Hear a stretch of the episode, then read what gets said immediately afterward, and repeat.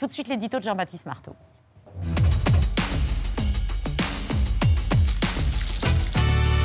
On n'entend pas Emmanuel Macron depuis dimanche soir. Il n'a pas pris la parole devant les Français. En revanche, il consulte et il a reçu toute la journée les responsables des partis pour éviter un blocage politique. Oui, défilé à l'Elysée depuis 10 euh, heures ce matin. Alors tous les chefs de parti qui auront un groupe dans la future Assemblée nationale ont été reçus et seront reçus demain. Alors il y a eu Stanislas Guérini et François Bayrou pour les partis de la majorité bien sûr, mais surtout les oppositions, euh, Marine Le Pen, Fabien Roussel pour le Parti communiste, Olivier Faure pour le PS ou Christian Jacob des Républicains.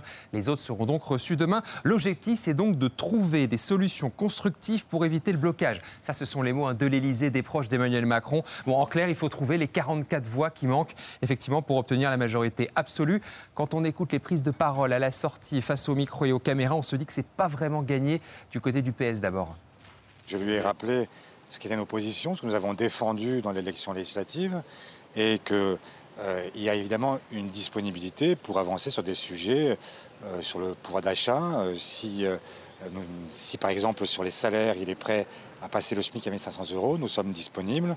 Bon, le SMIC à 1500 euros, c'est évidemment pas du tout du goût d'Emmanuel Macron. Euh, en fait, c'est surtout du côté de la droite des LR, effectivement, que le gouvernement espère trouver quelques alliés. Christian Jacob, lui, il rappelle, ben non, non, je veux rester dans l'opposition et on y restera. J'ai redit euh, au président qu'il n'était pas question pour, euh, pour nous de rentrer dans ce qui pourrait être considéré comme trahison de nos électeurs. Nous restons dans une position, dans, dans l'opposition de manière euh, déterminée, euh, déterminée mais, mais, responsable. Jamais on ne sera dans le blocage des, des institutions pas de blocage institutionnel. Et c'est ça peut-être la phrase la plus importante euh, dans, les déclarations de Christian Jacob. Parce qu'en coulisses, en fait, il y a déjà plusieurs députés LR qui seraient pas vraiment opposés à un rapprochement avec l'actuelle majorité. L'un d'eux me disait cet après-midi, mes électeurs ne comprendraient pas que je ne vote pas certaines réformes qui vont dans le bon sens. Alors évidemment, il y a celle sur le pouvoir d'achat qui va arriver à l'Assemblée dès le mois prochain. Mais il y a bien sûr celle des retraites. Ça, ça revient souvent dans les discussions, notamment euh, du côté de la droite. Un autre parlementaire à qui je parlais insiste sur une voie médiane possible.